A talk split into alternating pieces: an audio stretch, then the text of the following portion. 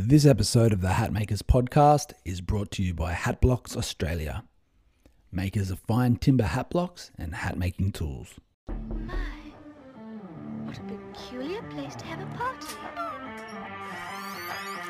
Welcome to the Tea Party, the Hatmakers podcast, where we connect with hatters from around the world, talk hats and hat making to build the community, and share tips and tricks to take your hat making to the next level. Wow. So sit back, pour yourself a brew, and settle in because here comes the show.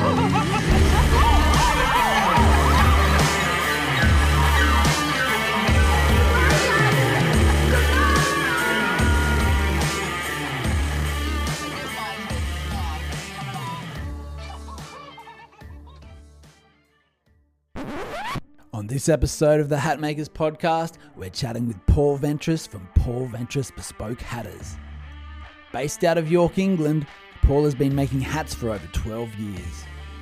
His iconic tricorn pirate hats and Johnny Depp style fedoras have been long-time favourites of hat enthusiasts from around the world, and his signature style distressing techniques are second to none. In this interview, Paul gives us an insight into his world and generously shares many tips and tricks that all hat makers could benefit from. So listen on to hear Paul's story on this episode of All right, Paul, welcome to the show. Thank you very much. Thanks for having me. Thanks for uh, coming along. It's um, I've been a big fan of your work for many years, and um, finally great to have a chat with you. No, it's uh, an honour to be speaking to you. So, how about we start by telling everyone who you are and where you're from? Okay, so I'm Paul Ventress, and I started Paul Ventress Bespoke Hatters, and I'm from York, which is in Yorkshire in the UK. Uh, that's where Boromir and Jon Snow come from, and that's why I sound like this. and uh, how long have you been making hats for? Probably not professionally, but I think 12 years, I probably made my first hat. Um, just as a, a hobby type thing, but just making a, a costume hat to dress as a certain Caribbean pirate. Which pirate might that be? Um, I, I, I can say his name because it's about me dressing up to Captain Jack Sparrow, but I avoid saying the name in reference to any hats that I make because there's a very territorial mouse out there that um I don't want to anger. hmm. Sounds like yeah, we'll it's, have to it's delve cri- into that a little later. so your first hat was a, a pirate style hat. it was indeed, yeah. I bought some leather on eBay that was, I think it was actually just leather someone had cut off an old sofa and just went for it. I think I made I made a hat block by filling a mixing bowl with plaster, plaster of Paris. Wow. And oh god, I think it I think it took a month before I could get it out of the bowl. I think it was like so wedged in there. I think I remember whacking it upside down with a mallet till it finally came out. I think I managed to make two hats on it before it just crumbled. Wow. and so your first hats were, were leather hats. Yep, as they were leather. Yeah. Wow. Did you have a pattern or something, or how did you uh, come about to finding the way to make it? Um. Well, I mean, the way I make it now is nothing like the way I made it then. It's completely different. That was purely just I stretched the leather over this dome for the for the actual crown. The brim was just a flat brim, and I think I even put wire in in the brim binding on that one as well, and that helped give it its shape because the leather that I used is was just a regular chrome tan leather, so it's not the sort that you can wet and shape. So I had to put the wire in the brim to sort of fix the brim up.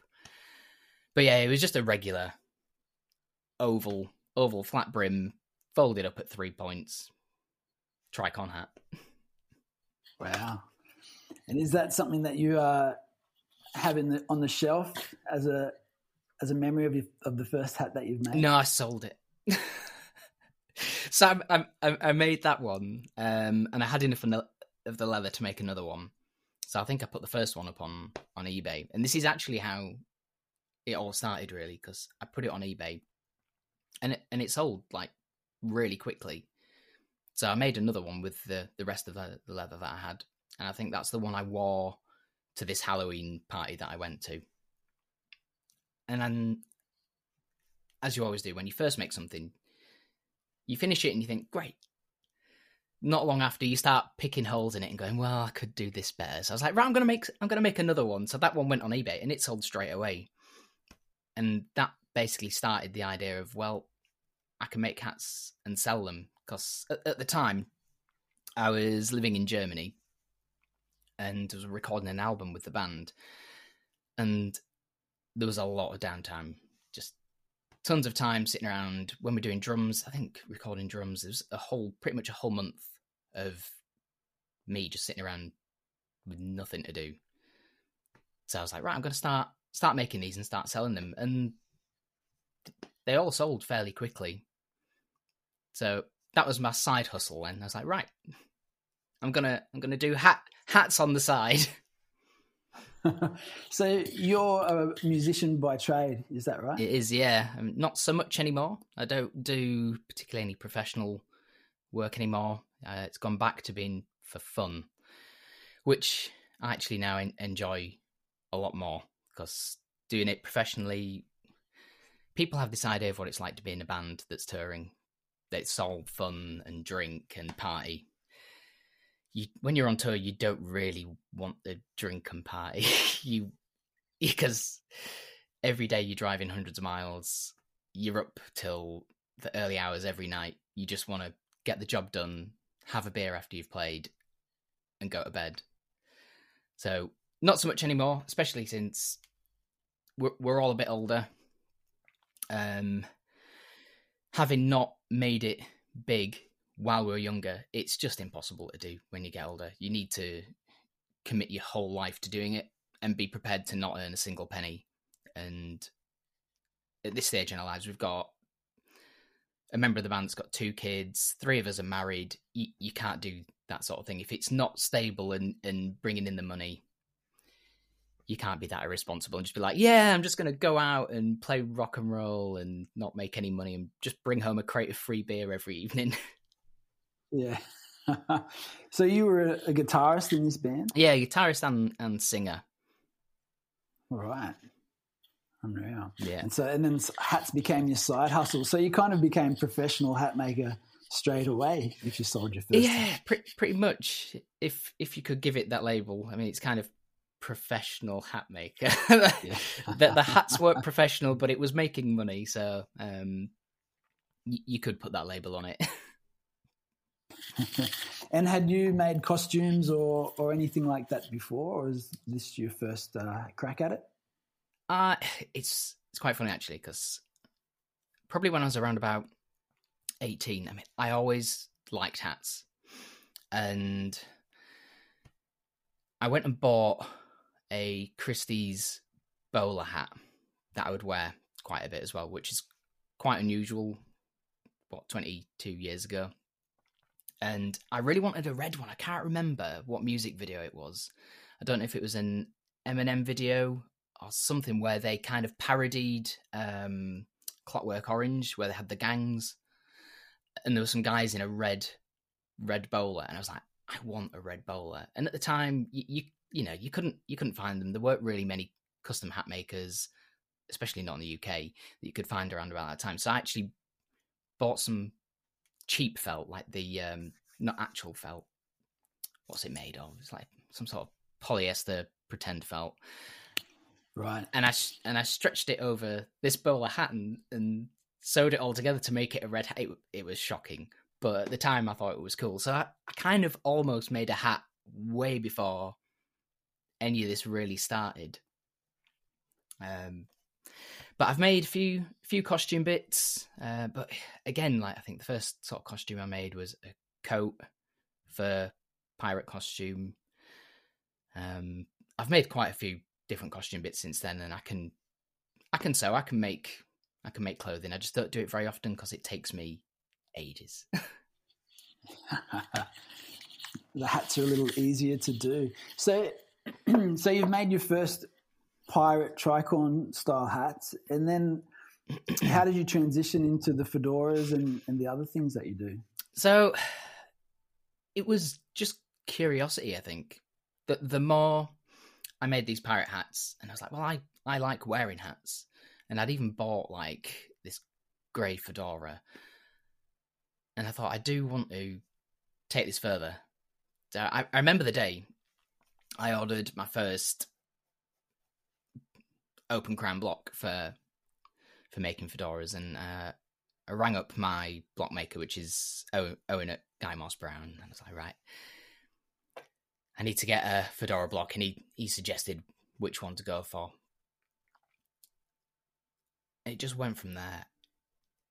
As soon as I made one for myself, I was like, I absolutely love working with felt. this is so much easier than than than leather. It was just like forcing leather over over a dome. That you know that takes takes a bit of work. Working with a felt, a lot more forgiving. Um, so I just decided to buy all all size blocks, start offering fedoras. Obviously, I didn't didn't know much about felt then, so they were very very fuzzy fedoras.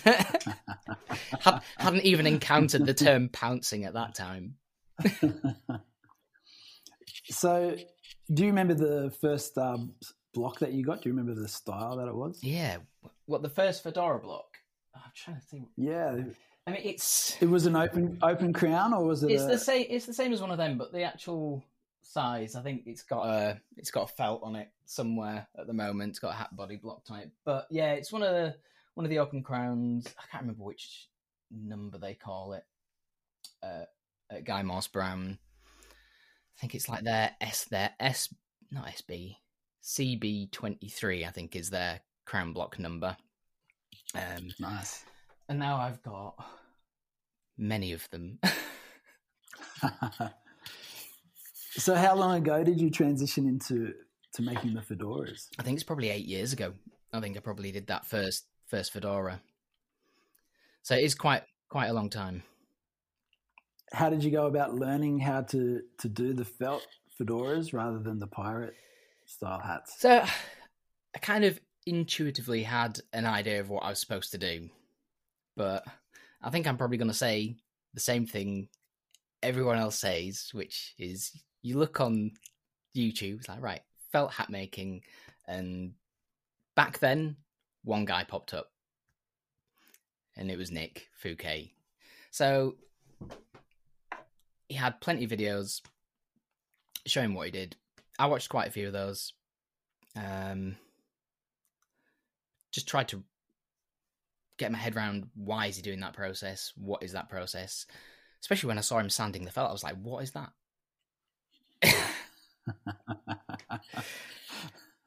um, so yeah, that that kind of kickstarted a lot of trial and error um, on how to go about working working with felt, manipulating it. But as I said, a lot of trial and error since then, um, as I'm sure we all do, because until recently, there's not been much information out there on on how this craft is done and what information is out there is open to a lot of interpretation and taking things with a with a grain of salt um, as to what is the best and correct way to do it. Which I, I don't think there is a singular correct way to do a lot of things, but there are definitely some ways that are the best way to do it. Yeah, indeed. So, did you get it? Did you get any tips from the guys at um, Guy Morse? Is it Guy Morse-Brown? Yeah, Guy Morse-Brown. Um, probably. I don't remember specifically, but I mean, I know that, that they are a wealth of knowledge. He's a second generation hat block maker, and they don't make hats to sell, but they're more than capable of of making hats. Um, so I don't remember if I got any, excuse me, particular advice from them, but I probably did. I probably did ask some questions. Uh, I mean, there's been there's been a few people over the years where, even up until fairly recently, that I've asked another hatter a question because I'm just I'm just like right, what's this? I want I want I want to achieve this. How how do I get there? Um, I think it's probably only about four years ago or so. I really wanted to get my sweatbands so that they they flare and lay flat against against the brim. And I was like, well, I was I was already buying reeded sweatbands, sewing through the reed tape under the band, but I was just feeding the reed of each end back into the reed tape, and then they're just protruding out of the hat this way. And I was like, well, I don't I don't want this. I know that you're supposed to have it so the stitching is away from the head. So actually, um, I've spoken quite a few times to Michelle, who's the master hatter at Herbert Johnson. Okay. Um, and I asked her, she just told me straight away. She was like, "Yeah, you just need to get these ferrules. You cut the, you you read just a bit longer than the sweatband on each end, and then you, it creates that tension and and forces the sweatband out." I was like, "Well, that's really easy." Creates that little. Exactly. So yeah, I've always I've always been happy to ask a few other hat makers, "What's going on here? How do you do this?" That's nice. That's such a, an amazing tip, isn't it? Because I felt the same when I first started making hats. They just didn't look quite right to me yeah, with the sweatbands, and and then once you work out a ferrule, yeah. it's like wow, it makes all the difference. massive difference. It's just it just clean finished look. It just look it looks and and feels better when you you run your hand around it. You just feel much more quality, strength, stability. It just looks so much better. I've seen um, Hornskov as well, and he he kind of bends his over a little bit and I- just gives. I do that as uh, well. encouragement. Yeah, so yeah, I go around and after I've put the ferrule in, I crease it. Um, I actually use the the back of a hammer to do that, so to get quite a strong crease in it, so it really gets that bell shape. There you go. There, there's a tip for free. That's a tip, everyone. Yeah, thank Paul for that one. um, yeah, well, won't ask too many of your secrets because you've also got some really beautiful finishes on those distressed hats. Yeah, that. I mean, distressed. Having started off with these leather pirate hats and various other pirate hats, distressing's been a part of it since the beginning.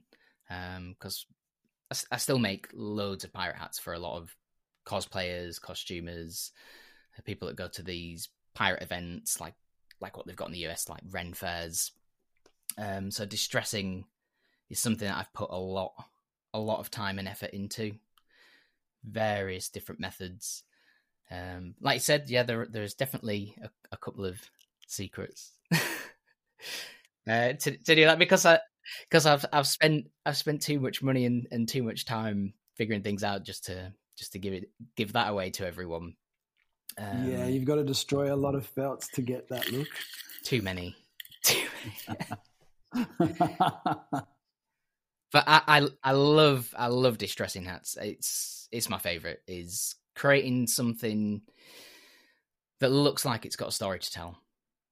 It's it's it's got a history. It's it's seen things.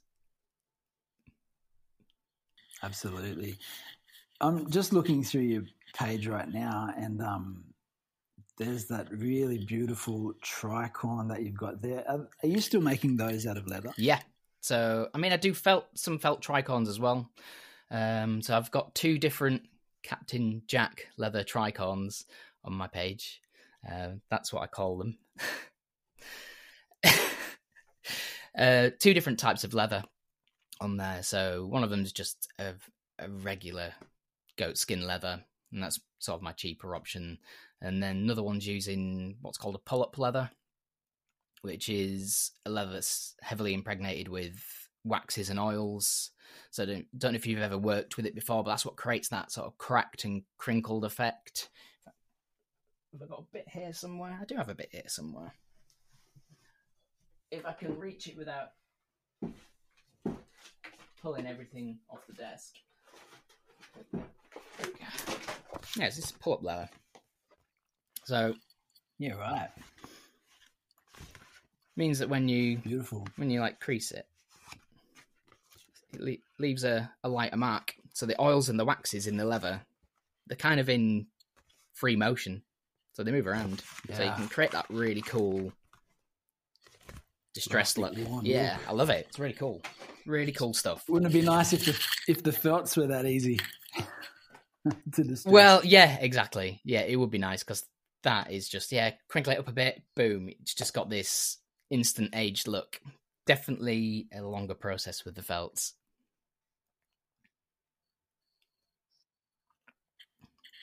What kind of obstacles did you have to overcome to to get to where you are now?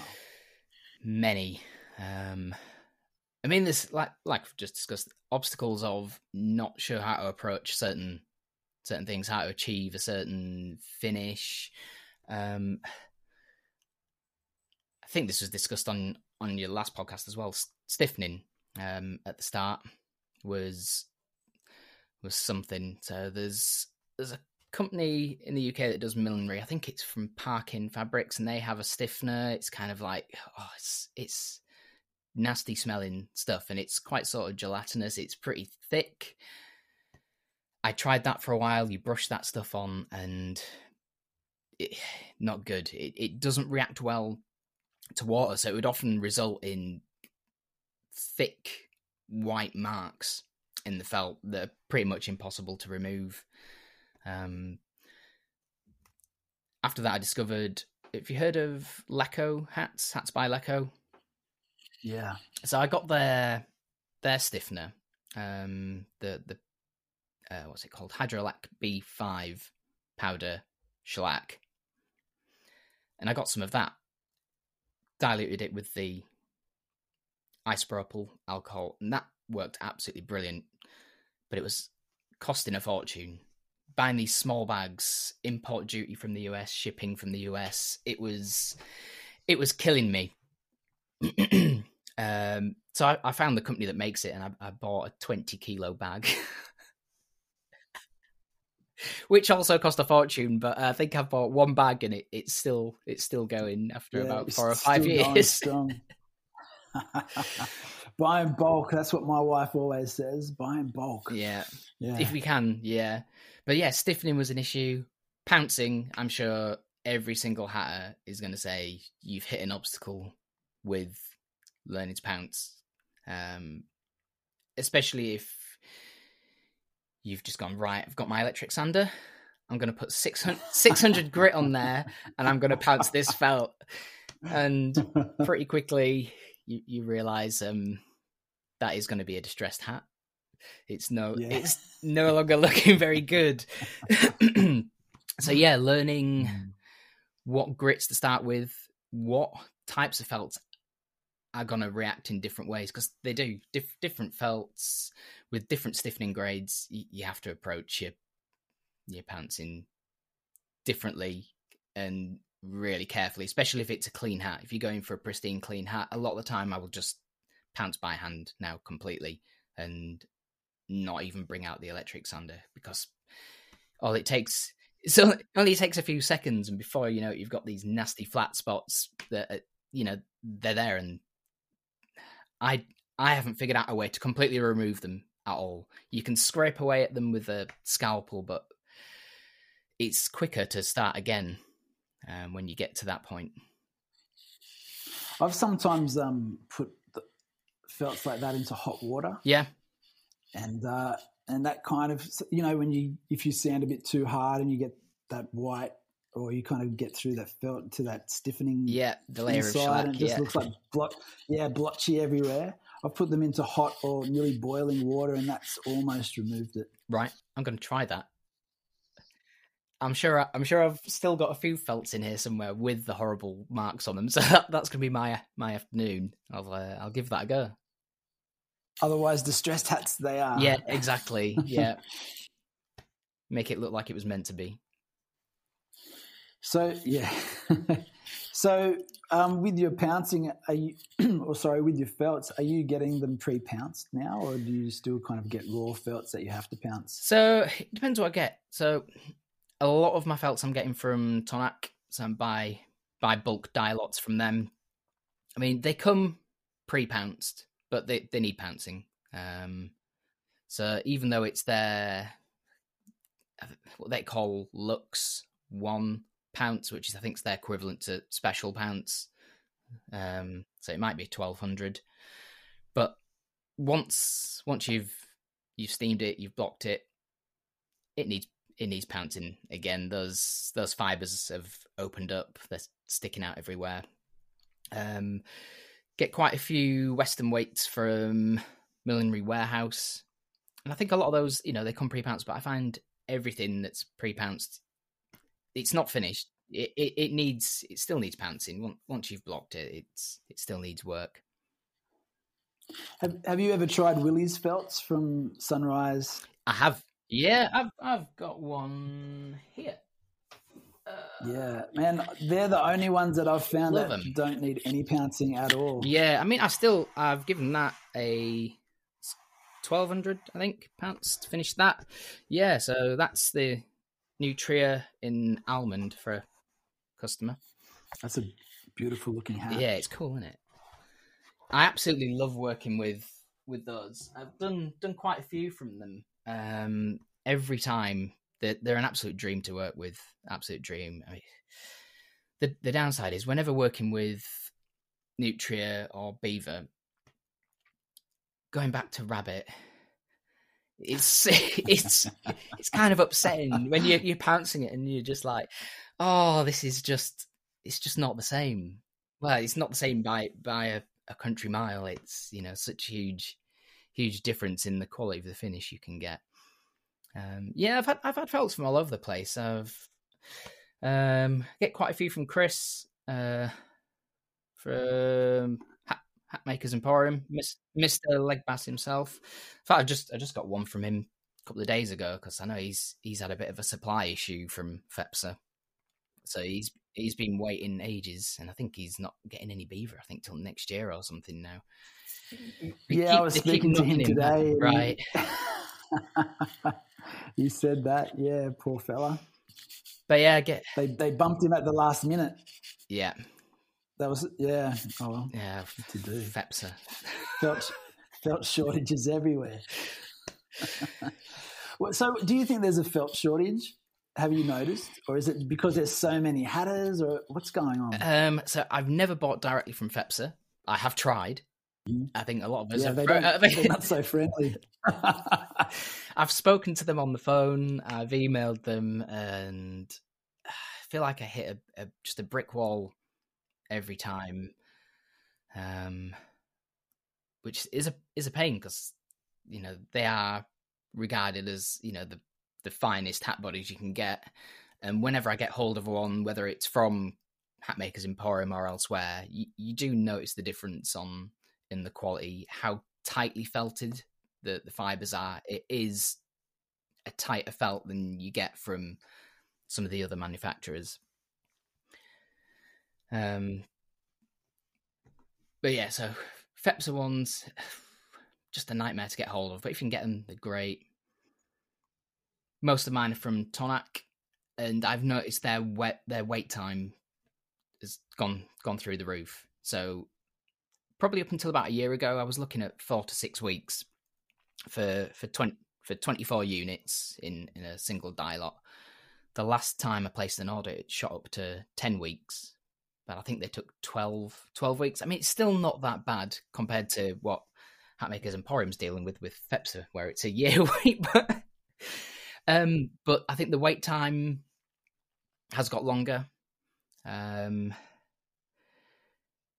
I don't know exactly why, but I mean, it could you know could be a lot to do with issues in in Ukraine, because especially with rabbit felt, because it's Eastern Europe where a lot of the the actual pelts for for the rabbit felt are come coming from as a byproduct.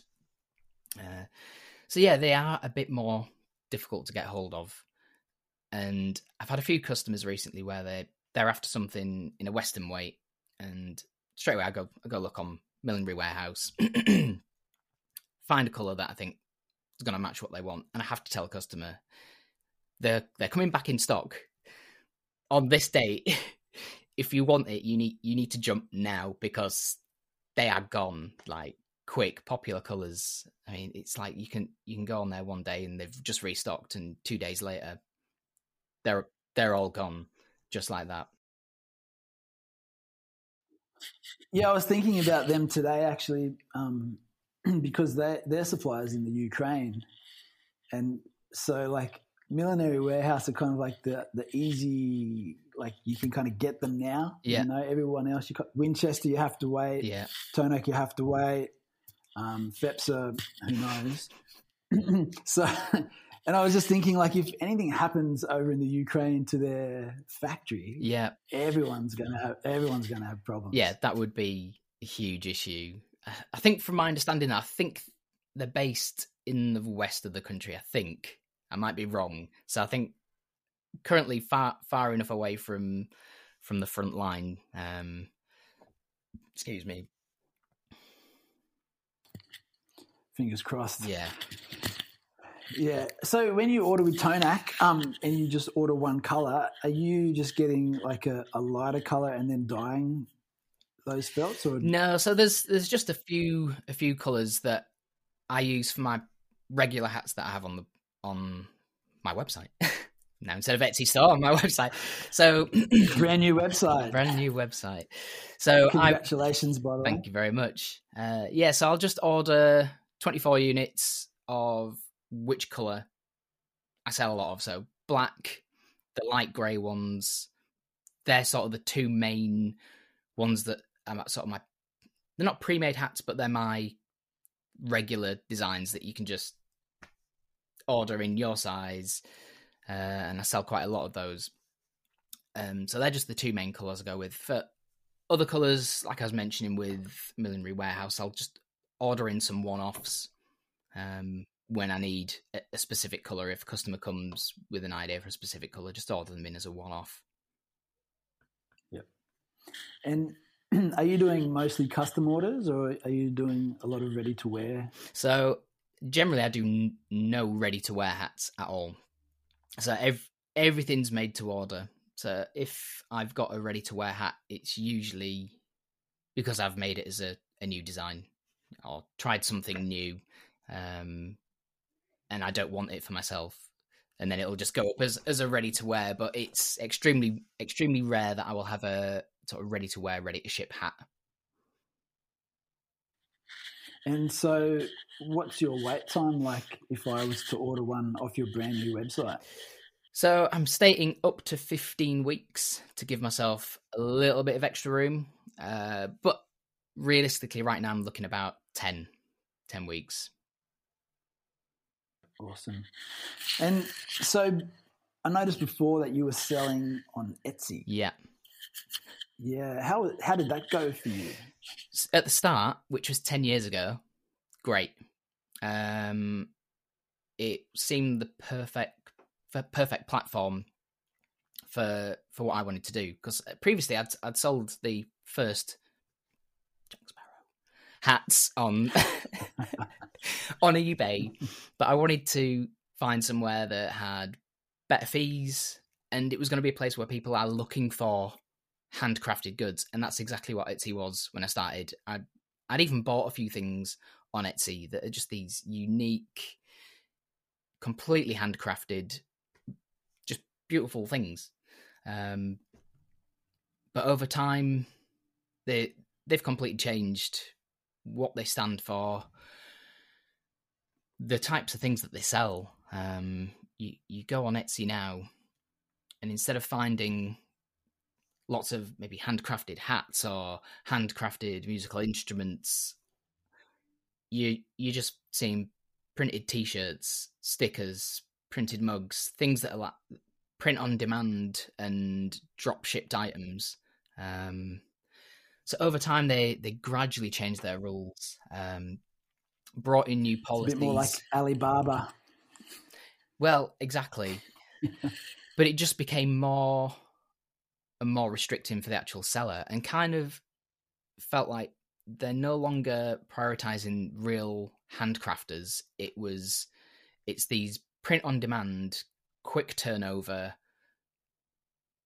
making more money shops that were kind of getting prioritized and all the real handcrafted sellers kind of just get getting left behind and it was just this last policy uh, that was the it was the last nail in the coffin. And I can I can see the the guys over at Hat Blocks Australia two what two weeks ago also made made the same move for the the exact same reason. Um, it just it just doesn't work to have somebody place an order for something that's custom made where you might have to buy in X amount of materials, but you don't get paid until maybe 45 days, 90 days, or when you ship it. If it was just one, if it was just one hat and it was custom, so I had to order in the felt, could probably, you know, absorb that. But if I had maybe three or four orders, I'm looking at maybe a thousand pounds, you know, maybe almost thirteen hundred dollars to spend on materials without getting paid, and it's just just not not doable. So it was time time to wave goodbye to Etsy. And do you think that people found you directly through Etsy, or were they going through, like, finding you through Instagram, and then your Instagram was directing them to Etsy? so the, there's def- definitely a bit of both. I always used to keep keep an eye on all the the analytics of where people were coming from. Um, so I think I, w- I was bringing about thirty to forty percent of my Etsy visitors through Instagram and and Facebook but Etsy search did you know bring in a lot a lot of visitors. I mean, maybe not a lot of people that, that would place an order, but I think a lot of people do search on Etsy, and one of the the benefits of Etsy was the the Google Google ads. So I would regularly show up really high in in searches for images. If somebody, for instance, search for one of my main styles, so Johnny Depp fedora, because I do a replica of his grey fedora. That would be within the the first five images on a on a Google search with a link to to my Etsy page. So I'm sure, so I'm sure that that brought in quite quite a lot of orders probably for for those particular styles because that's probably something that people search for fairly regularly. Um, but yeah, so probably about forty percent I was bringing in through social, and and the rest Etsy was probably bringing in through their Google ads and through their own uh, Etsy search. So, are you feeling uh, confident about the transition to the website? I'm feeling good. Yeah, I mean, I I wasn't feeling confident while making the website because I've I I wasn't prepared um, for kind of how in depth that was going to be. Having only ever sold previously on eBay and Etsy, where you when you create a page, it's kind of created for you, and you just fill in fill in the blanks. Um, whereas doing this Shopify site, some people probably be laughing, saying, "No, Shopify is easy." Not for me. no, it wasn't. It wasn't easy for me.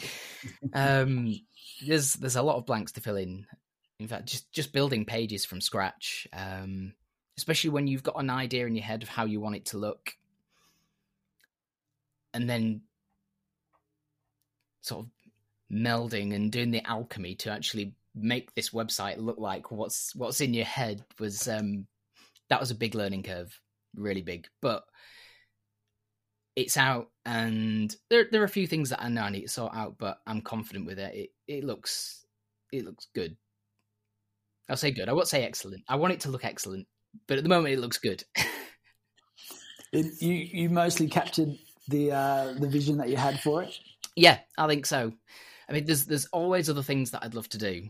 Um, I, I have a vision for a website where people can kind of create their dream hat, almost like you can have a hat builder where you you build a virtual hat where you you have a silhouette of the shape, you choose the crown, you choose the brim, and then you start choosing the colors. I'd, I'd really love to do something like that, but that's way beyond um, my technological skills at the moment. Need some of those uh, kids that know how to build apps. Yeah, exactly. To give you a hand. These yeah. kids and their apps. Oh dear. And so, with the website, if if someone wanted to purchase one, are they paying the full price before it's um, made, or are they leaving a deposit? How are you sorting out? So it's that kind of thing? full payment up front, Yeah, so I used to make the hat and then with no deposit and and then take the payment when it was ready to ship. And What a gentleman. Gent yeah, or idiot, I think is probably more accurate. Yeah, I ended up with um a, f- a few unwanted, unclaimed hats, uh, and many lost hours and material with no payment. So, change to full payment up front, especially when I opened Etsy because that's just the way that works. That was you you buy the item, you you pay for it. Um, but I just implemented that with with everything. It just makes ev- everything simpler.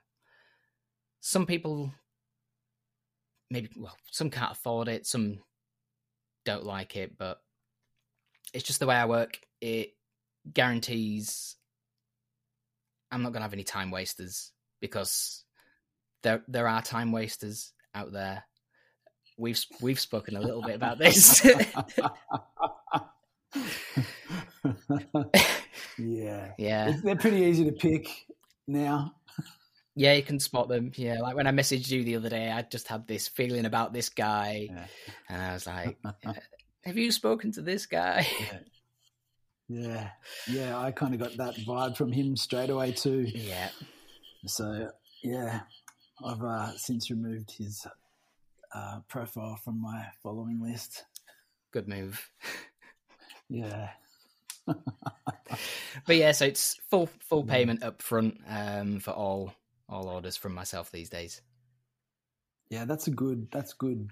I think that's a great idea. I did that for a little while, and then I, um, I think, and then I wanted to put my prices up, so I felt a little uncomfortable about it. It does it does feel uncomfortable, um, but I think you've you've just got to stand by your values, and especially when when like yourself and others that have been doing it quite a while, and we do have feedback out there.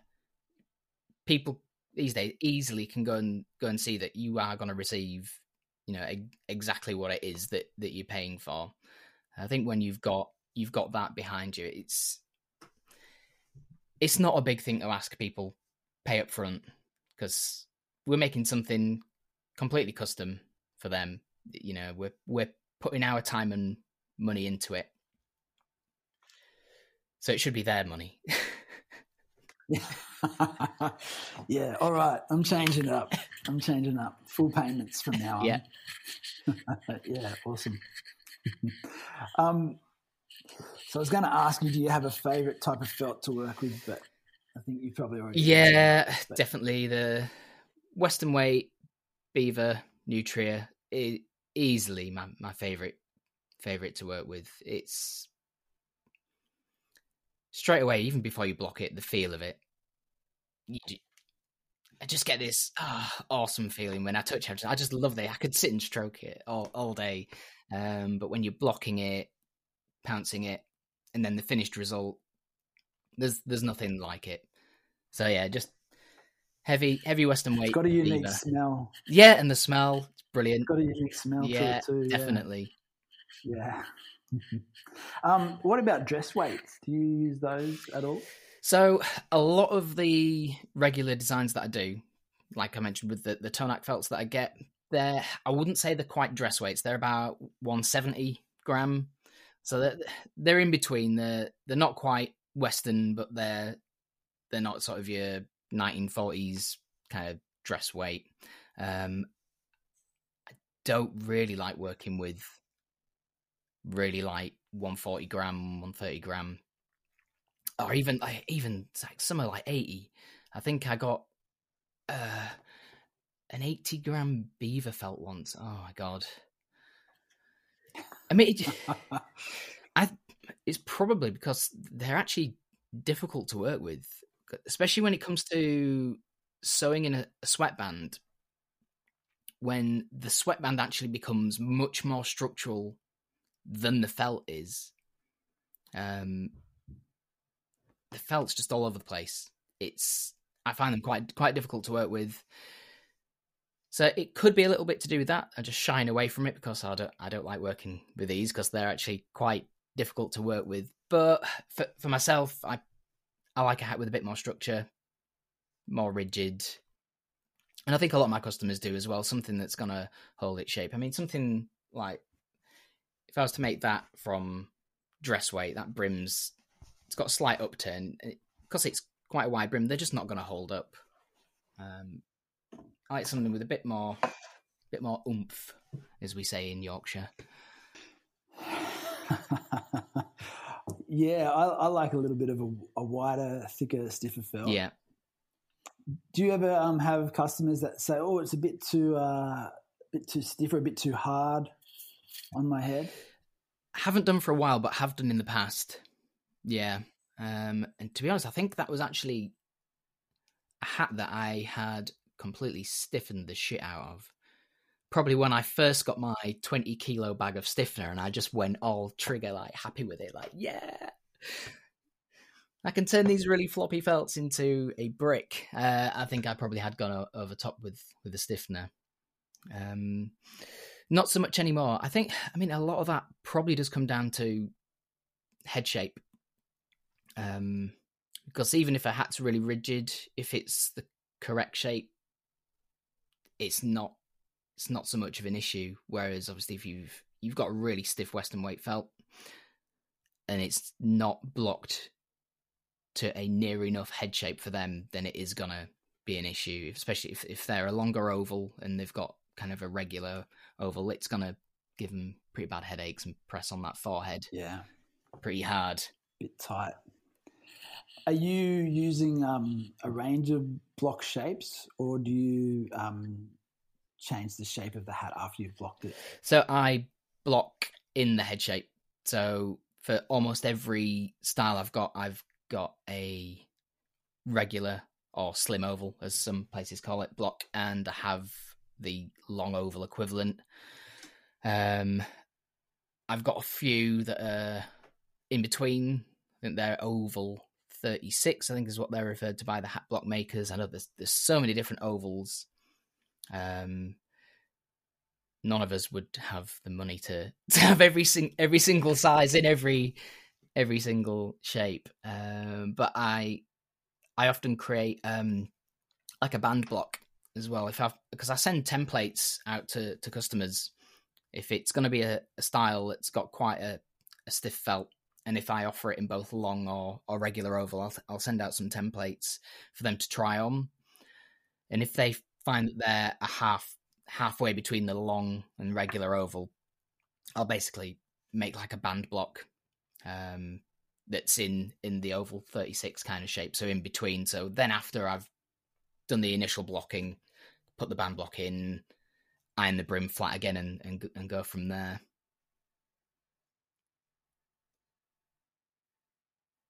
so do you do that that template thing with all your customers or do you have a chat with a lot of them or so it depends what they're buying so if you like i said i've got the 170 gram felt for a lot of the designs they're pretty forgiving felts. They'll you know you get a little bit of brim distortion but that's where you find you know if it's a fedora you you pop one side of the brim down and and it conforms to your head shape. If it's something that's got to have a flat brim or it's a Western weight, either if they've contacted me beforehand about the hat, I will get the templates out to them, or if they place an order, I will then get in touch with them and, and say, right, for this hat, we need to know what what your head shape is, and I'll either email the templates out for them to print, or I'll send out a actual physical template.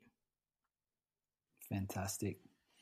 And that's just something they can print out and then cut the hole out and then pop on their head. Yeah, ex- exactly. Yeah, so I just scanned, basically scanned my hat blocks um, on the scanner, created a PDF, which is then if it's printed out correctly, which it often isn't. so it's often printed out wrong, and they go, "It doesn't fit." And I go, "Did you follow the instructions to print out at hundred percent actual size?" And they go, "No." okay, uh, yeah, so they can, they can print it out. I usually tell them stick it onto a piece of card as well. Don't just do a piece of paper um, stick it onto something stiff, cut out the oval, try each one on, and it's you know it's instantly obvious um, if one's better than the other. You've got someone with a long oval head putting a regular oval hat on, and it's rocking all over the place. Doesn't doesn't sit. The amount of people are so so surprised and amazed when they go, "Oh my god, I never realized this is why hats I've tried on in the shop never fit me." It's like, yeah, every every everyone's head is is different, really different. Do you uh, use a conformateur at all? No, I mean I'd love to get one, but not having a physical shop, um, I probably wouldn't have much much use for it. If I was if I was to open up a shop where I, I did custom fittings and people came in, it'd be a beautiful thing to own. Because I mean, they're a great tool, you know, really practical. But I mean, they look great as well. That would just add Yeah, add a re- traditional yeah, ones, yeah, exactly. yeah. Just like really nice, nice piece of drama added to the hat making process. But uh, currently, I just don't have use for them. It would just sit there gathering dust, and and of the the few that are left out there, they are not cheap. Yeah, yeah, yeah. Definitely need to sell a few hats before you can afford one. Definitely a few, yeah.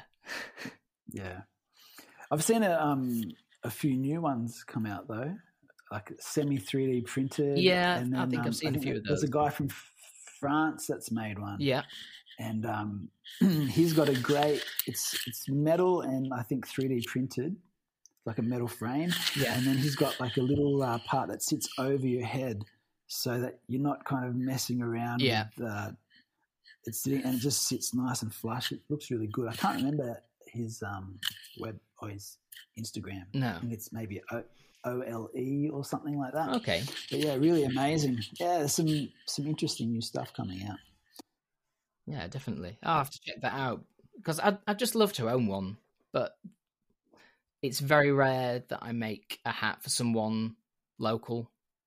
Um, I do make a few. I've I have a few friends and acquaintances that that I've made hats for that will come round and collect their hat and. But um, in terms of actually doing in person fittings and such, not going to happen till I get a real a real shop if if I ever decide to go down that route. Is that something that could be on the cards for you in the future Maybe, maybe. Um, all depends. It depends on where where I end up, or where me and my wife end up, should I say? Um, because at the moment we live in just outside the city centre in York, in this little terrace house, and it's it's the kind of house that you could imagine someone from a Dickensian novel would live in. Not not the posh people, the the poor people. These you know the the common, really common houses in in the north of England where there was a lot of industry and, and factories in the north of England. So in Victorian period, they just built hundreds of these workers' houses, basically. Um, they're just two bed two bedrooms, two rooms downstairs, and they're they're pretty small at the moment. This room, my workshop, is the is one of the bedrooms. So I've taken over, you know, the the whole bedroom to to be the workshop. Can't really invite people around here. Um, can't have a physical shop here because it also needs to be a home. But maybe depends where we move. Um, there is a hat shop in in York called the the Hat Shop, and they, they mostly just sell Christie's, ladies' hats. Um, because there is a, a big horse racing event in York. It's one of the the bigger, more popular horse racing. So that hat shop probably does well with that kind of thing. If I was to open a, open a shop here, I, I think I'd I'd be bust and bankrupt in Yeah. in no time. That's yeah. My town's the same. It's uh, kind of a, a little beachside retiree centre, and uh, yeah, not much happening here too. Yeah, just the and, and the business rates that they charge. Because York, have you ever heard of York? I have heard of York. Yeah, Because mo- most people will have done because it's it is a really famous historic town. Um, probably second to London, really, in the UK in, in terms of how its historical sig- significance. So it's very touristy. So we we get a lot of tourists, which means the shops in town pay an enormous tax bill for for having a shop in town is notoriously expensive, as are the houses. Like ev- everything here is really expensive. So opening a shop here, no. If I could live somewhere with a bit more of a calm, relaxed vibe that would have, you know, people with similar sort of interests, that that could probably work, but we'll have to see. For now, it's just online. You got more access to people online anyway. Exactly. Really? Yeah. And then you've got the freedom to uh, not be at your shop. Yeah. Exactly. which which is one of the main benefits. Yeah, definitely. Um, working from home, just having my workshop in here is great. It means that the dogs hardly ever left on their own, um, so I can check on them, get them out whenever, whenever needed. I can stop whenever I want. I can have a break and just watch TV if I need to just completely clear my mind and go somewhere else for 15, 20 minutes. Yeah, it just makes things easy. Recently uh, got married. Yeah, I have. Very recent. How was that? It was amazing. Absolutely amazing. So yeah, we got married in May. Couldn't have asked for better weather. The the perfect day uh, in terms of weather and just the, the perfect day all around. Um, after months of planning, because we planned everything ourselves, we didn't have a wedding planner. Um, I say we, it was mostly Amanda planned everything. I did, I did my best, but I think I, I was uh, swimming with my head just above the water with the planning. I was like, oh my god, this is. I I just did not expect it to it to be so complicated to bring bring everything together, but it it all came together. We had the best day. It was just amazing, just amazing. I recommend it to everyone. Get married. I saw uh, at the reception there was a little bit of uh, music playing, and uh, there was one hell of a guitar solo. Yeah. that you busted out. well, yeah, with a, a few a few errors, um, but I I I, allow, I allow myself those few errors. I, it'd been a long day, um, yeah. So decided to to perform with my own band that used to be our sort of full time job. Um, did a few of our own original songs for crowd pleasers for our mega fans that that most of our friends are. But we, we knew we knew we had to play some like proper party bangers, classic classic rock songs. Um, and decided that I was going to attempt to learn the guitar solo for for "Beat It," played by Eddie Van Halen, which which was quite a decision in the end. It's not a small feat by any means. It, no, it wasn't a small feat. I think, yeah, I think I'd decided a year prior that I was I was going to go for it, and I told the band, and they all they all looked at me like, you know, there's a guitar solo in that, right? That's not not very easy. Um, but yeah, I just put put in some hours on the guitar and just about got there. I think just about. I was blown away. Yeah. when I saw it. It was incredible. Oh, yeah, Thank you. yeah. I think anyone who plays guitar was uh, was a little bit jealous Yeah, of that. Yeah, it was an incredible performance, and at your own wedding. Yeah, awesome. I know. Oh, God, it it just felt like I had I had three areas of stress that day. Uh, first one was shit. I'm getting married, like an actual ceremony. I've I've got to get get through that without passing out, breaking down in tears. Next was the speech, um, and then even after then, everyone else was like, "Job done." Best man was like, "I've done my speech. That's my job done." But I still had to nail that guitar solo. Even though the, the, the best man is the bass player in the band, but hey, it's just bass. but Does uh, he play with a pick or with his fingers? a, a bit both actually, mostly with the pick, but uh, he, does play with fingers on some things as well. Whatever suits suits the tune. Suits the song. Yeah. But yeah, it was awesome. Um, and then after after playing the the set, I finally got to have two or three beers, I think, and then that was it. The night the night was over. The whole day was just just a blur. She's just gone. How awesome! Yeah. And the rest of your lives together. exactly. Yeah, it's brilliant. Yeah, lovely.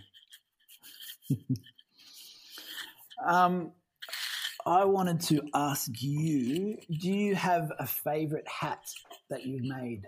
Sorry, one second. I've just realised my laptop is shouting at me because I've not plugged the charger in. Okay, it's happy now. It's happy. I've plugged it in. A favourite hat? Um, that changes. I think. Um, I think at the moment I'm wearing wearing this one quite a lot. Really enjoying wearing this. Um, How would you describe that one? I would describe this one as Witch Doctor meets Victorian Tramp. I'm I'm going with Wi- Witch Doctor on that one, but yeah, it's kind of like a Victorian style top hat, squashed, stressed. It's got a crow's foot, some crow's feathers. So this one at the moment's um, my flavour of the month. Yeah. What size hat do you wear? Ah, so this is quite an interesting one. So at the moment, oh, you're already intrigued because I'm saying at the moment, uh, 57. Um, so about just just over a year ago, uh, me and Amanda got got COVID, and about a month or so after COVID, we both noticed we we're losing a lot more hair. And seriously, I was when I was washing my hair, I was getting balls of hair like this every, every single time. Um, before COVID, I was wearing a size fifty-eight, and that, and then I noticed that all my hats started slipping down onto my ears. I was like, "What is going on?" And we we Google searched about losing losing your hair after COVID. And apparently, it's a it's a common thing, losing a lot of hair. I mean, luckily, I've got loads of hair, and nobody really notices. But in terms of like, obviously, how dense my hair is, it's it's taken my head size down a little bit. Wow. You've actually got some of the most luscious locks in the industry. in, Um, in which industry? In the hatting industry? in the hat making industry, yeah. There's a, there's a lot of us fellas with uh, curly long hair. Yeah. But uh, I think that yours are probably probably the best. Uh, also, um, uh, what's his name? Nomad from Austria Okay. had some really nice uh, locks, but I think he's cut all his off. Ah, it's a shame. How do, how do you take how do you take care of yours? Uh, I What's the secret? I don't do very much. Seriously, uh, wash it as little as possible. Um, put it up a lot of the time, out of the way. Like, I mean, it's some, something we've got to address. Okay, so when we're doing our our Instagram videos, and we're there, and we've got a hat on, and we've got our hair down, wearing a nice shirt, making hats, blocking. Don't do that, do we? or no, Only when you pull the camera out. Yeah. only when you get the camera out. When we're actually working, scruffy clothes, some hair out the way, no hat. Yeah, but it's what we got. But it's what we've got to do. Pe- people expect us to um, be wearing a hat when we're promoting hats. But uh, yeah, so I don't do very much with the hair, to be honest. I mean, it's it just it looks different every day. I mean, as you know, having longer, curlier, wavier hair, it's never the same. It just it just does what it wants on on each day. Depending on the weather. Exactly. Which here is usually raining. oh, so sad. That's the north of England. It's um it's wet. Nice, uh, nice weather. I, sometimes I wish that we had more of that because uh, when it's beautiful and sunny outside, I live just you know 500 meters from the beach. Yeah. And I look out my studio and it's beautiful, but I'm stuck inside this little dungeon, you know. And I really want to be outside. If it was raining, I wouldn't feel too bad about it. Yeah, it's double double edged sword, really, isn't it? But um, yeah, here it's we're having a bit of a weird summer, um, which is why I think we got so lucky on our wedding day back in in May, where weather was perfect. It wasn't too hot, but I don't even think we saw a cloud all day. But because it was still sort of mid spring, it wasn't so hot that everyone in the suit was just dripping. But this this summer has this July, it's just rained nearly every single day. Like outside, the temperature feels like autumn for us at the moment. It's it's really strange, especially when in the rest of Europe they're experiencing this insane heat wave um, it's causing well it's it's really bad like i've seen all, all the fires and stuff that are happening in in italy from it in greece so they've got this crazy heat wave and we've basically got an a early autumn it's just skipped skipped summer altogether the weather's not too kind to england is it some it can be but we're not we're not known as a, a suntan holiday destination We'll put it that way. so you've got your witch doctor style hat on. How would you describe your style of hats in general? Um, I think I cover such such a varied sort of spectrum of, of different hats, but in terms of like, you have your opinion on how you view yourself, and for me, it's rustic, bit of drama, like I said before, something something's got a bit of a story. That's that's how I see myself is and my style. Something that's got a bit of age and a bit of drama to it. Rustic, distressed, beaten up on its last legs kind of hat.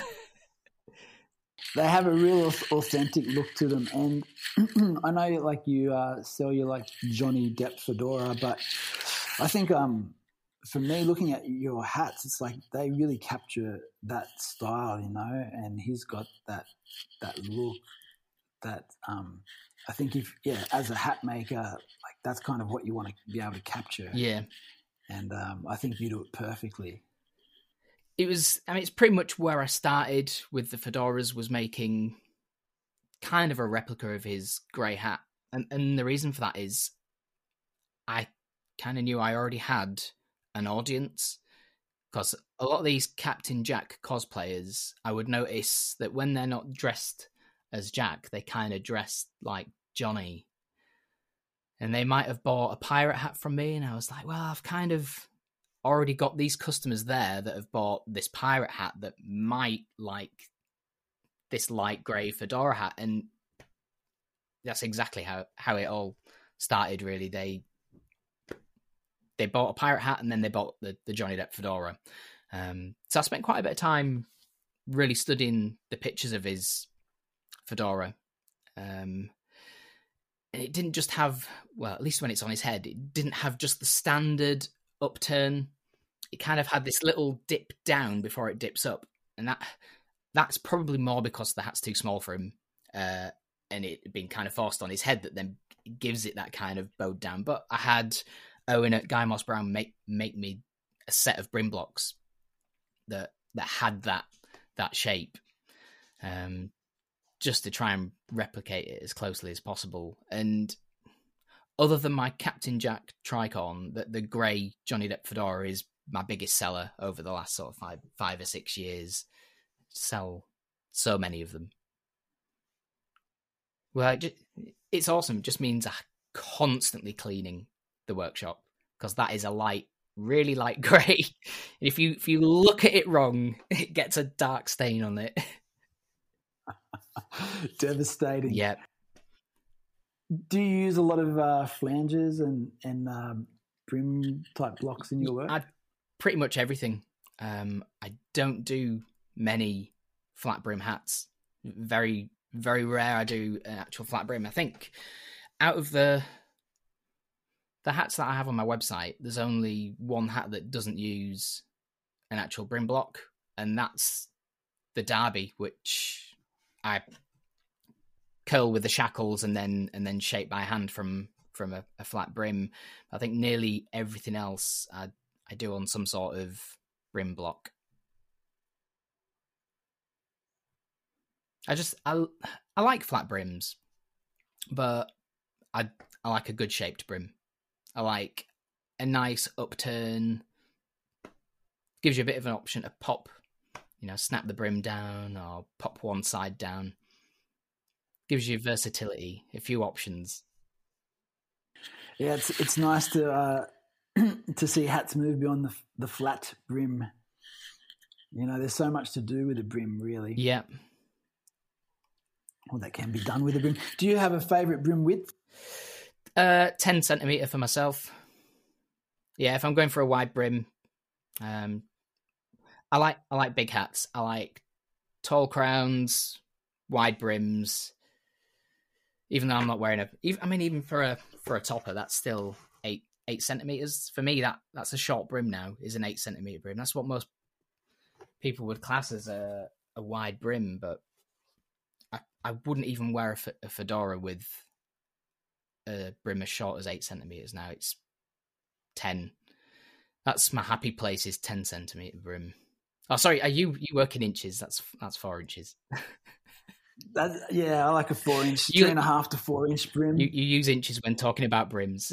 I remember from your your podcast last week. from the last one. Yeah, and the same with uh, crowns as well. Yeah. I, I do centimeters for the size, but for the crown Yeah. height, I'll use inches, and for the brim width, which is crazy.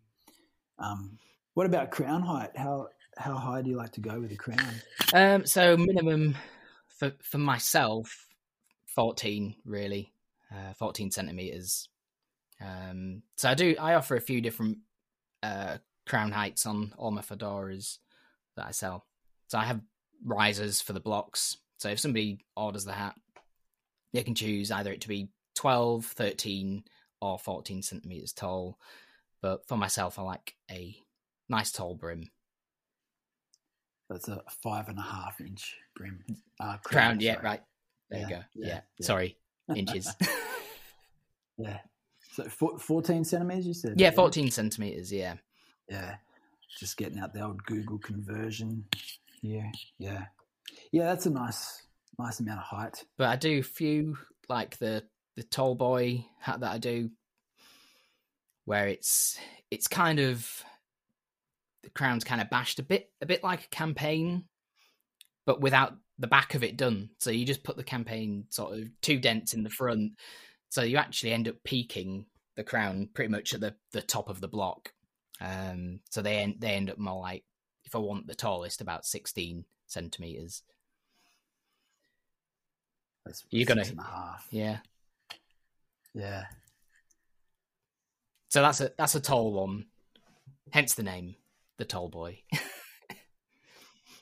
Which is definitely not me. I'm I'm a short I'm a short boy myself. Really? Yeah. Only uh five five foot six. So I'm I'm yeah, I'm a, I'm only little, which is why a tall crown make, makes me look taller. What's what's five foot six in uh in centimeters? 169, I believe. Ah, there you go. All right. Yeah, I'm about five ten, just a little bit. What else? What else? Um, oh yeah, what other hat makers have inspired you along along your journey? Quite a lot, yeah. Uh, I mean, initially, like I said, I, I watched um, Nick Nick Nick Fouquet videos, and that kind of kind of got me started, and and kind of showed me what sort of things are possible, even though I'm I'm not a fan um, of his of his work these days or his work ethic and copyright uh, enforcement. Um, but it's his. I, I I appreciate his his early stuff. His I think some of his early hats were were actually really cool. Um, I'm just not so keen on on what he does these days. But as a start as a starting point, because there wasn't really much else around that was easily accessible, that definitely gave me a kickstart and, like I said, an idea of oh, this is the sort of thing you can actually do, and there are people that like this kind of thing. But I follow loads, loads on on Instagram. I, I printed out a list because because uh, uh, I knew you'd ask this question. So I was Good, like, good, I. I don't. I was like, I don't want to. I don't want to forget someone. So Blakesby, um, I love what he does. He's cool. Good old Blakesby. He's He's great. such a He's cool. he's a pillar. See, I I really appreciate the hatters that I I see as really skilled hat makers. So to to some people, the hat might might look a bit boring, not their kind of style, not the distressed. But as a solid hat maker that makes a really good quality hat, I mean Blakesby, he's he's right up there. He's he knows he knows his craft. Um, and I I personally love his hats. I I wouldn't wear them with my style, but I I love I love what he does. There's Colby Colby Hebert, Yeah, the Cajun the hatter. Cajun hatter. Uh, I love Hat Butcher. The Hat Butcher, he's cool. Yeah, I, I, I feel like I identify a bit with, with his hats. I'd I'd wear his hats. They're they're awesome. I've got yourself on here, mate. Got yourself. You're you're there. Oh, thank you. Yeah. Fifth on the list. What? It, it's it's not in order of, Mm. of who I appreciate the most. um, I, I like watching blade hats in Spain work. Um, oh yeah, it- it- he's uh he's jumped up a lot there. He just made a hat for Slash. yeah, I saw. Yeah, so he's he's cool. I've spoke to him a few times recently. Um, he's cool guy. Uh, he's he's a metalhead like me, so I I can you know identify with what he's doing. Um, makes some cool looking hats. Don't know how he's got his Instagram profile to where it is. If you're if you're listening, let us know. We we all want to know Give us some tips. how how do you do your Instagram? Um, Matt at Sierra and South. Um, I, I loved his podcast with you. That was it was cool. Uh, we've had a couple of short discussions in in the past. Uh, I'd love to go see him one day. Hopefully, you know, next time if I'm down in London, could hopefully hook up and talk hats with him. But he makes some some cool looking hats. He knows what he's doing as well. He's another another hatter that has gone deep into the traditional techniques of how how to best make a, a good quality hat that is that is gonna last. Um, this one probably won't be a surprise.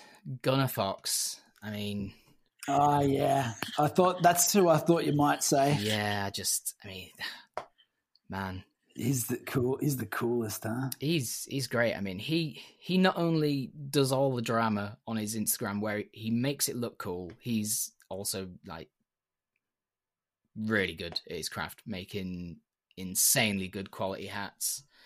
Um, I'd say definitely one of my main influences, and I have to be careful because I I always want to make his hats. I'm like, no, I can't.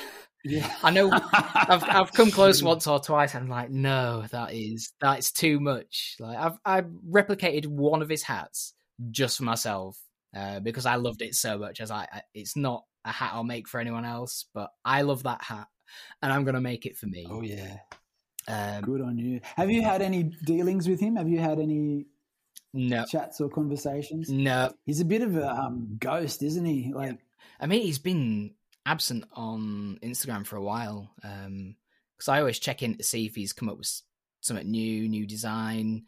But it seems like it's been a long time since since he posted anything. But in the the work that he does, I mean, he's probably busy making hats for movies because it's what he spends a lot of his time doing. do you have any thoughts on the finishes of his hats? Because in his photos, they look like they're like I don't know if they're wet or they're like just covered in some kind of uh, sh- like full on shellac, but they've got like a they look really hard. Yeah. I have a lot of thoughts on it, and also, can't uh, give those secrets away. We'll talk about that No, later. yeah. Uh, you know, I've I've really delved deep in trying to to get there, and I think probably a, a lot of us have had to go with you know just rubbing beeswax um, into the felt, and while you do you get that initial look, it doesn't it doesn't last. It's a bit tacky. It's not going to be great in hot weather.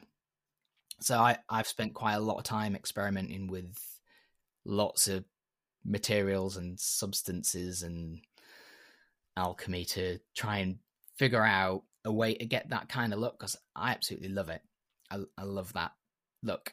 Um, I feel like I've come up with some finishes that are that are close, but his do just have this, like I said, shiny, but it, it looks wet. So I don't know if he's finishing with a, a resin over the top. I don't, I don't know. He's got some great shapes too. He's yeah. Those fedoras with those extra deep dents. Yeah. Wow. Yeah, exactly. This is where I said I've come close to too close probably to copying one of his designs where I've done these hats with these deep dents. Um they just look they look so cool. I mean I don't think he technically owns that. I'm I'm trying to justify it. He doesn't own that design. We we we, we can all we can all rock that look as long as we don't of us rip 'em off. copy it. I mean, we- enough of us copy it. No, we we we spoke about copying again, didn't we? Um, a couple of couple of weeks back with this that same one customer, um, which is why I reached out to you saying this guy wants me to make your hat. Have you spoke to him?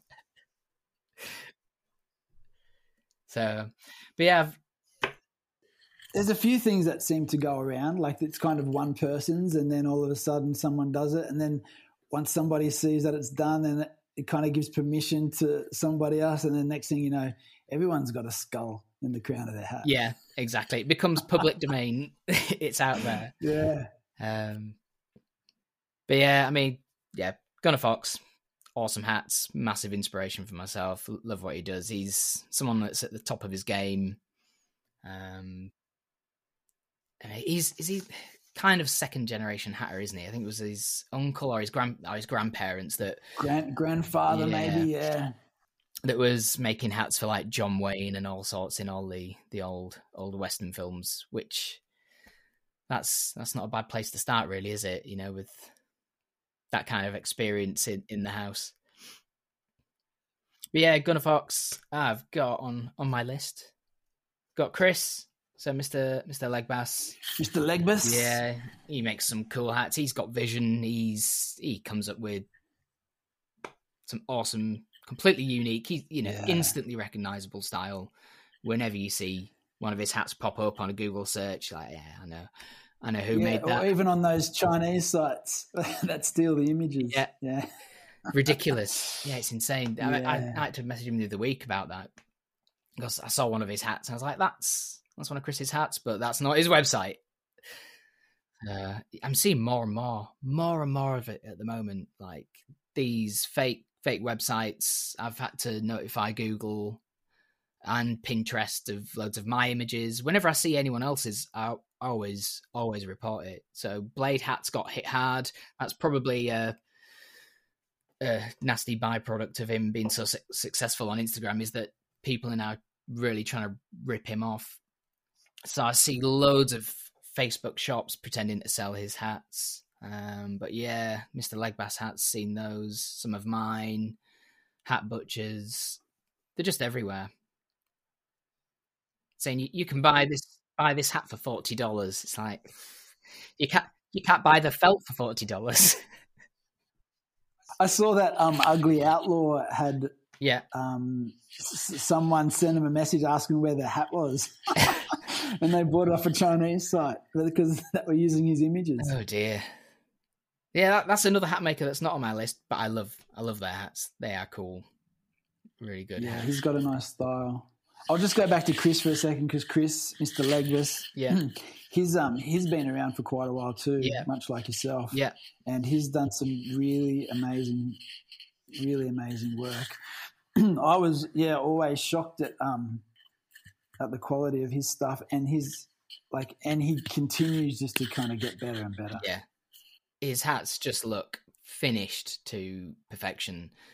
and just the the amount of detail he goes into. So not only does the you know you've got his base hat, you've got your felt, and it looks amazing, but all this this leather work that he's doing, all this time that he's putting into a like insane amount of detail on these hats. That's it's just at another level of craftsmanship and and skill. It's just insane.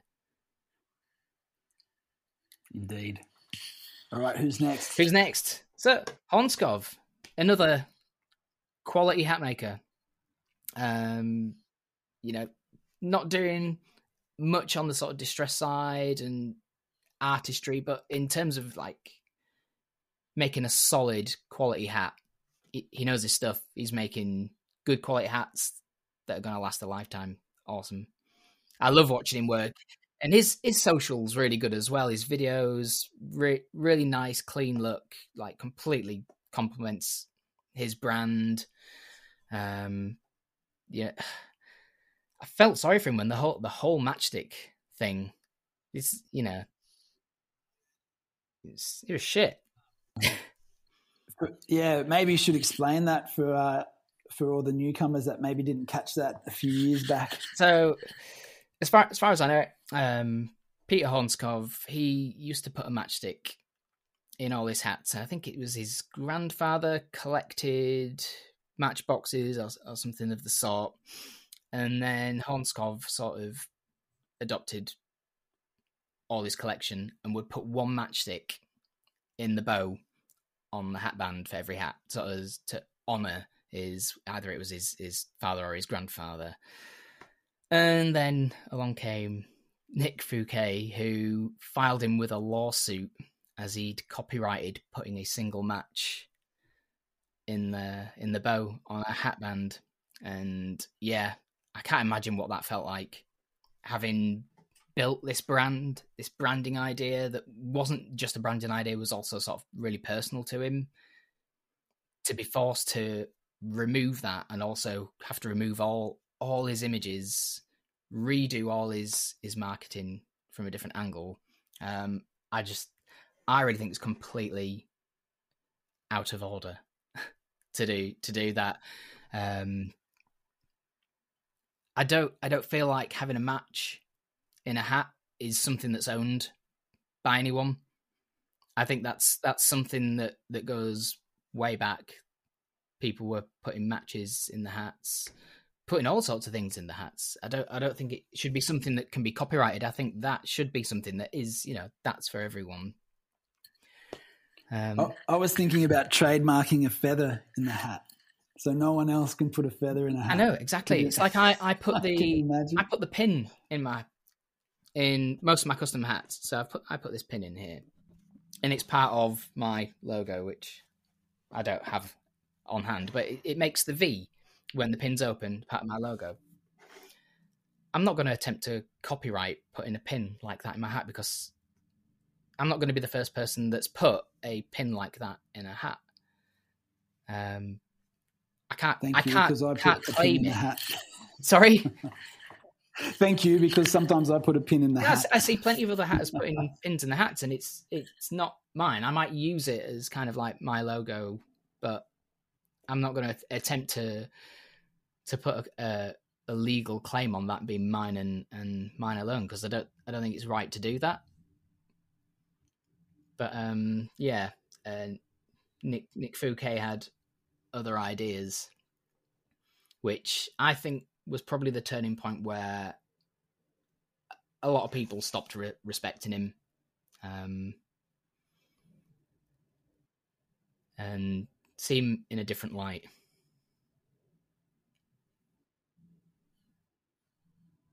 Yeah, it was an interesting time. I remember seeing um, that that post from from Peter, and it was just that the burnt matches Yeah, on the on the table, and then all the all his images were gone, and then his little story about what happened. It was yeah, it was pretty interesting at the time. yeah. It's Um, but he's definitely refined himself and um, Yeah. has made his own own mark yeah, for sure. And, and I think it's probably better without the matchstick, so there is no comparison. Well, exactly. I mean, he he showed his resilience. I mean, that that's good. You know, there's there's been an artist and making hats, but when we're in this, we are in a business, and I think he really showed like actually, you know, he's not just a good hat maker. Um, he's got his business head screwed on. He he just got over that hurdle, and you know, he's he's one of the names out there that most people will know when talking about a, a custom hat maker. Um, fantastic hats, amazing marketing. Clearly runs a, tight ship on his business, and it's a family business as well, isn't it? It's him, him and his wife. She takes care of the back end, and he's in the workshop, which I think is really cool.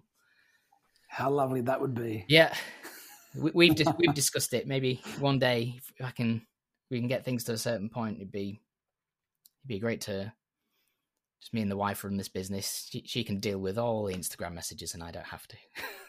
Yeah, That'd be awesome. Ah, dr- I can just I can just be in the workshop, burning my fingers, and yeah, it'd be great. Is there anyone else on that list? Yeah, there's a couple more. So Michelle at Herbert Johnson, um, she's she's a great hat maker, and like I said, I, I've approached her before for advice and tips, and she's she's always always given me advice whenever I needed it. And they they've just completed um, the hats for well, they completed them a while ago, but the film's out now, the new Indiana Jones film, so they made all the all the hats for the new one because Herbert Johnson, I think, made the first movie or maybe the first two movies back in the day, and then they've been they were approached again to make the the hats for the new the new film, which is pretty cool. Um, there's a guy in is it are they in Indonesia, Malaysia? Hit Hat, can't remember exactly where they are. Yeah, he's over in Bali. But yeah, in Bali. Yeah, I follow those. Always, always love seeing their hats and just those guys in general. Just play music and it's cool. Those guys are cool. I love watching those guys. And I've got got to mention last guy on my list. So we've got we've got a new a newcomer uh, to the hat making world, and he basically lives in the next next town down from me in Leeds. So it's Dean Newman. So Newman Hats. He's he's just started his sort of hat making journey a year or so ago. Um, I can see he's got his his website up now. Spoken to him quite a few times. I think we're we're going to go for a beer sometime soon. I think and talk about hats. Have, did you uh, help him out at all along the way? Uh, I think so. I think he's asked me a few questions. Uh, there was probably a few questions where he's asked, and I said, "I can't tell you that." I could I could tell you, but I'd have to kill you. Um, but yeah, I think I've I've pointed him in the direction for, for felts and a few bits and bobs as far as I can remember. But yeah, we've had a few few conversations. Yeah. I don't know if you can hear my baby crying in the background. Uh, just about, Mhm. yeah. Yeah, yeah. um, and what about? Do you have someone that you would like to make a hat for, either in the past or the present? I mean, it it come to no surprise to anyone that I'm a bit of a Johnny Depp fan, which is why I've made so many replicas of his hats. It'd be cool to put a hat on that head. That'd be nice.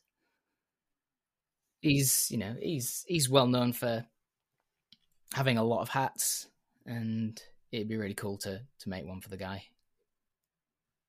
Absolutely. Have you seen Roberto in Italy? Just made him one. Oh, I was jealous. Uh, Have I seen what? Sorry. There's a hat maker in Italy Yeah. named Roberto. Yeah. Let me. I'm just got to check his last name. I think it's Lucci. Yeah, Roberto Lucci, Yeah, and uh, he he just made Johnny Depp a hat. has he? Uh, I suppose he won't be in the market for a new one anytime soon. Then never mind. Well, he always needs new hats. But I think you had a you had a photo of um, one of your uh, Jack Sparrow hats Yeah, on on a customer, and he was standing next to Johnny Depp. yeah. And the hat that Johnny Depp was wearing is one of Roberto's. Right. Okay. I see.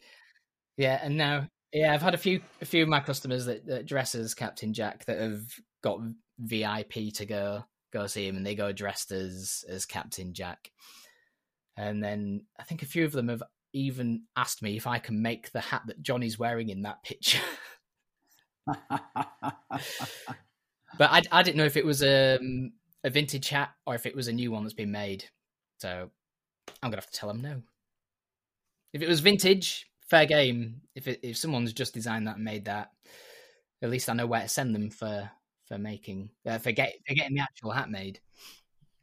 Roberto Lucci. He's a he's a cool dude. He's Yeah. a young fella, but he's uh, really given it a good go. And he's I think he's like up there. He's always doing something uh, spectacular in Italy. Yeah, He's mostly mostly Italian on his site, so he's just kind of you know sticking to his little market. yeah.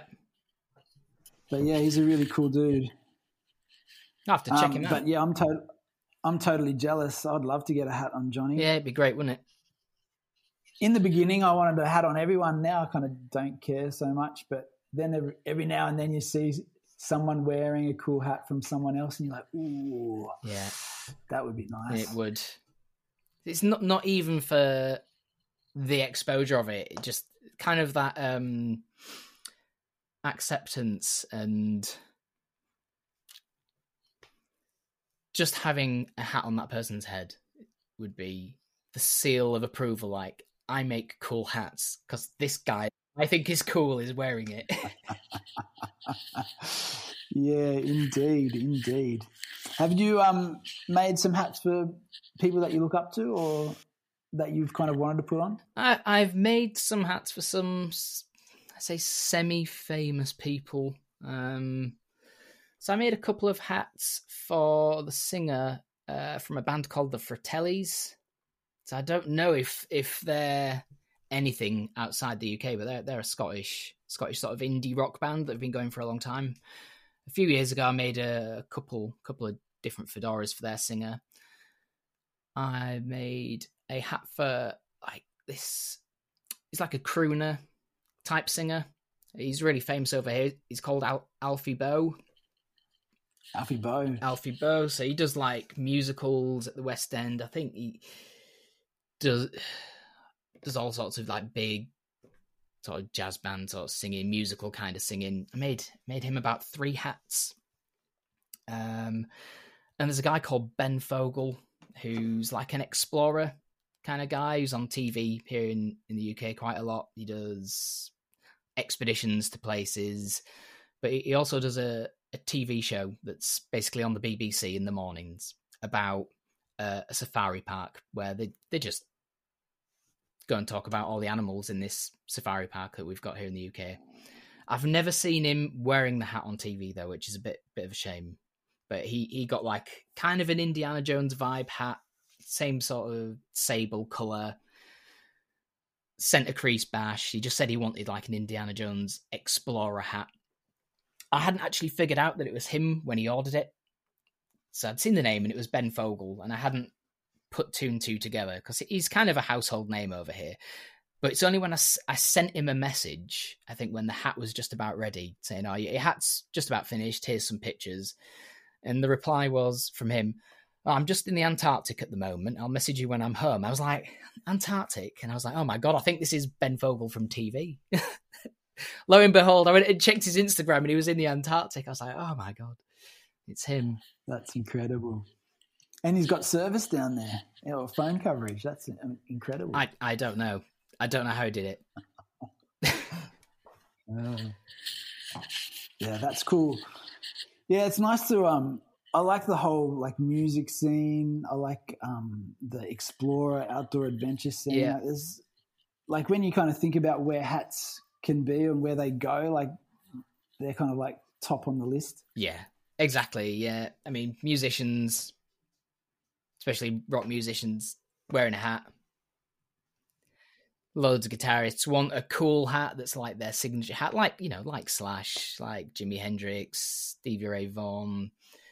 They've all got this cool signature hat that gives them this silhouette. And then adventurers, I mean, it's it's a practical thing having having a good hat. If you're outdoors, keeps the sun off, keeps the rain off. Cool thing to have, and and Indiana Jones looks cool. So you gotta have a gotta have a cool adventurer hat. And um, so, what do you love most about hat making? I love everything about it actually. Um, but it, the the just the final finish when it's done. Um, I absolutely love it. When you've had this idea in your head, if you're coming up with something new, and it you know it's a process making a hat. It, it takes time. You have to do a bit, and you have to sit it down, let it dry, leave it. That anticipation of getting that vision into a physical hat when you finally get it. I love that moment when you just look at what you've made and think, ah, you know, I actually made this. And I think a, lot of people forget that you should, you know, really congratulate yourself on on achievements. Um, so I try to try to take a look at my work when I finished it and just think, you know, I I made this. I taught myself how to make this. So I just love that moment when you've got that finished product in hand that you can appreciate and and then put it in a box and send it off to someone else. yeah. and get that cash sooner now that you've uh, got your own website instead of waiting for Etsy to uh, yeah, exactly deposit into your bank account. Yeah, definitely. yeah, there's something special about making something from nothing and bringing absolutely something to life, especially when you've had to learn yourself how to do it. I think yeah. like it's a real there's a real journey. I think like especially for the guys like you who have been doing it for so long. Before there was too much information, and there's still not a lot of information. Um, a lot more reels now than back then, but uh, definitely, you know, like to really to really um, discover that and work it out for yourself and do the hard yards, and then to be where you are now, it's pretty impressive. It's just always a sense of accomplishment and achievement. Um, being able to make something because I, f- I feel kind of similar about hat making to to making music. For me, there's this real sort of relationship between between the two, and I feel like I approach my hat making in a very similar way I approach to sort of making music. I, I just kind of it's like just jamming with ideas sometimes. Like occasionally I have an idea of a hat straight away start to finish, I know I know what it's going to be. But a lot of time, I'm just going to go. I've got this basic basic idea of the shape, and I'll just start, and then I might just rummage around in boxes of materials and go, what's going to look cool, and just playing with ideas. And when you get to that final result, as you've just said, making something from from nothing, just these these bare bones, and creating something unique that you know you can you can be proud of, and hopefully other people want to wear. Absolutely, I love that. Yeah, jamming it's the, with it's, ideas. yeah, just jamming with ideas. It's I'd say pretty much most of my designs have been trying something that I didn't know was going to work, or an idea that I didn't have that morning, but by the evening, I'm like, this is now my new thing. I've just discovered this, and this, and now I'm just going to do this. This is cool. Um, I just love it. It's just you can go anywhere with it. You just explore with it. And there's the the only downside is how much money you have to throw into um, materials if you're just going to start experimenting with things. But just that freedom to do whatever pops into your head, and just have this really cool, unique hat at the end of the day. It's just the best feeling. Well, you make it look pretty easy. No, we all know it's Um, not. Do you have something uh, that you'd like to share for maybe up and coming hat makers? Some any tips or advice? Um, some encouragement? I would say, and because I've had a few people ask me about this, if you are pouncing and you're also stiffening, don't don't stiffen before pouncing. You'll be really really angry with yourself if you do, because that will just open up a whole can of worms in in terms of the, the issues we were talking about earlier, getting staining on hats. Yeah. Um, I'll echo the wise words of um, Sierra and South, Matt and Sierra and South. Sew your sweatbands properly. and if you if you don't know what that means, I know loads of us have got videos out there on on doing the sweatbands. Um, it makes a huge difference to the structure of, of the hat, having a properly fitted sweatband. And I know it sounds daft, but blocking the hat a size bigger than your sweatband. Because I've been asked about that before as well, uh, where people say, oh, I've, I've bought the block, I'm 57 centimeters, for instance, and I've made the hat in 57 and I've put the sweatband in and it's really tight. But it's now a 56, depending on the thickness of, of the leather in the sweatband. So, yeah, make. I read this, this might have been on the Fedora Lounge where someone worded it as make the hat fit the sweatband. The sweatband fits the head, the hat fits the sweatband. Uh, that's probably the easiest way to put it, but that that can fix a, a lot of headaches immediately. The Fedora Lounge. Yeah, that's interesting. I haven't uh, heard of that. I've been no, oh, not for a long time. I, was, I, thought you were going to say haven't heard of it. I was like, what? no, no. that was my go-to place for a long time. Yeah, I think um, but I most hat makers would probably there. most hat makers probably been uh, long time lurkers on those forums. Do you still uh, lurk? Occasionally, because sometimes I might just be searching for something, and something from the Fedora Lounge will probably come up in the first 10 results of a search on anything to do with hat making. It's guaranteed someone's asked that question in the Fedora Lounge. There's very rarely a good answer in there, but some but sometimes you find things that you weren't even looking for. Um, it's usually just people uh, going on about FEPSA and Winchester and what's best. That's probably the biggest topic that I see pop up from um, Fedora Lounge. The battle continues. Yeah. um, and any final thoughts that you would like to share with us?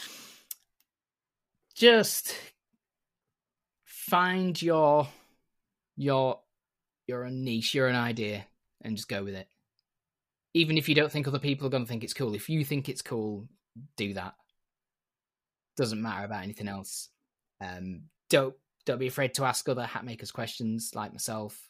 Like I said, there are some things I will not tell you, but to do with the things that I do videos on, which is the core of making a hat, I'm I'm happy to talk about any of those processes on how to make a really good hat. But don't be scared to ask any other hat makers the knowledge is only known by a few people. It needs to be kept alive. Um, we need to keep encouraging new hat makers, encouraging each other to really just keep this craft alive. Yeah, excellent, mate. Yeah, you've you've been very generous with your uh, with your tips and your thoughts, and um, mate, I'm so happy to have had this conversation. No, it's been you. amazing speaking to you. Yeah, I've been looking forward to it all week. Um, where can people find you? I know you've got a brand new website, but you've also got Instagram. If someone's looking at uh, or wants to see your work, yeah, so my brand new website is paulventressbespokehatters.com. And my Instagram, I've got it written down here. so it's, on, it's on my list in case I forgot, because I knew you were going to ask that as well. So uh, my handle on Instagram is paul.ventress underscore hatter. Outstanding. Yes, mate. So, all of you out there, go over and check Paul out and give him a follow on Instagram. Don't ask him too many questions. Do a little bit of research first. oh, one one bit of I do have a bit of advice, um, because this really helped me. Watching videos on other hat makers is one thing, but having a little bit of literature to kind of go with that is important. So I I bought the scientific hat renovating and finishing book. It is really, really a useful book to have. If you read that book and then watch videos on some of the custom hat makers, it it can really sort of tie things together, giving you that worded description of actually what's going on in those videos. So any new hat makers out there, you can pick it up on Amazon. I think like fifteen pounds in British pounds, so maybe about twenty dollars ish, something like that. It's really worth a read. Definitely worth it. Great tip. Yeah. Well, thank you very much, Paul. Thank you. It's been an absolute pleasure meeting you properly, and yeah, love having a chat with you, mate. Brilliant. It's been awesome, mate. Thank you so much. Look forward to catching up again soon. All right, take it easy. All right. Thank you for listening to this episode with Paul Ventress. If you want to check out Paul's work, head on over to his new website, paulventressbespokehatters.com, and follow him on Instagram at paul.ventress underscore hatter. If you like this episode and want to hear more, follow us on Spotify or Apple Podcasts to keep up to date with the upcoming shows. And feel free to give us a five star rating and share this episode on your social media. You can also find us at Instagram at the Hatmakers Podcast. I've got some future episodes lined up with Braden from Patterson Hat Co. and also with Jay from Coup. If you're in need of some hat blocks or hat making tools, check out our sponsor, Hatblocks Australia, at hatblocksaustralia.com.au or over on Instagram at Hatblocks Australia. You can also catch our interview with Daryl from Hatblocks Australia on episode number five of the Hatmakers podcast. My name is Jack Savage, and you can check out my hats at Creatures of the Wild Unknown. Thanks for tuning into this one, and look forward to catching you on the next show. So until then, keep on hatting.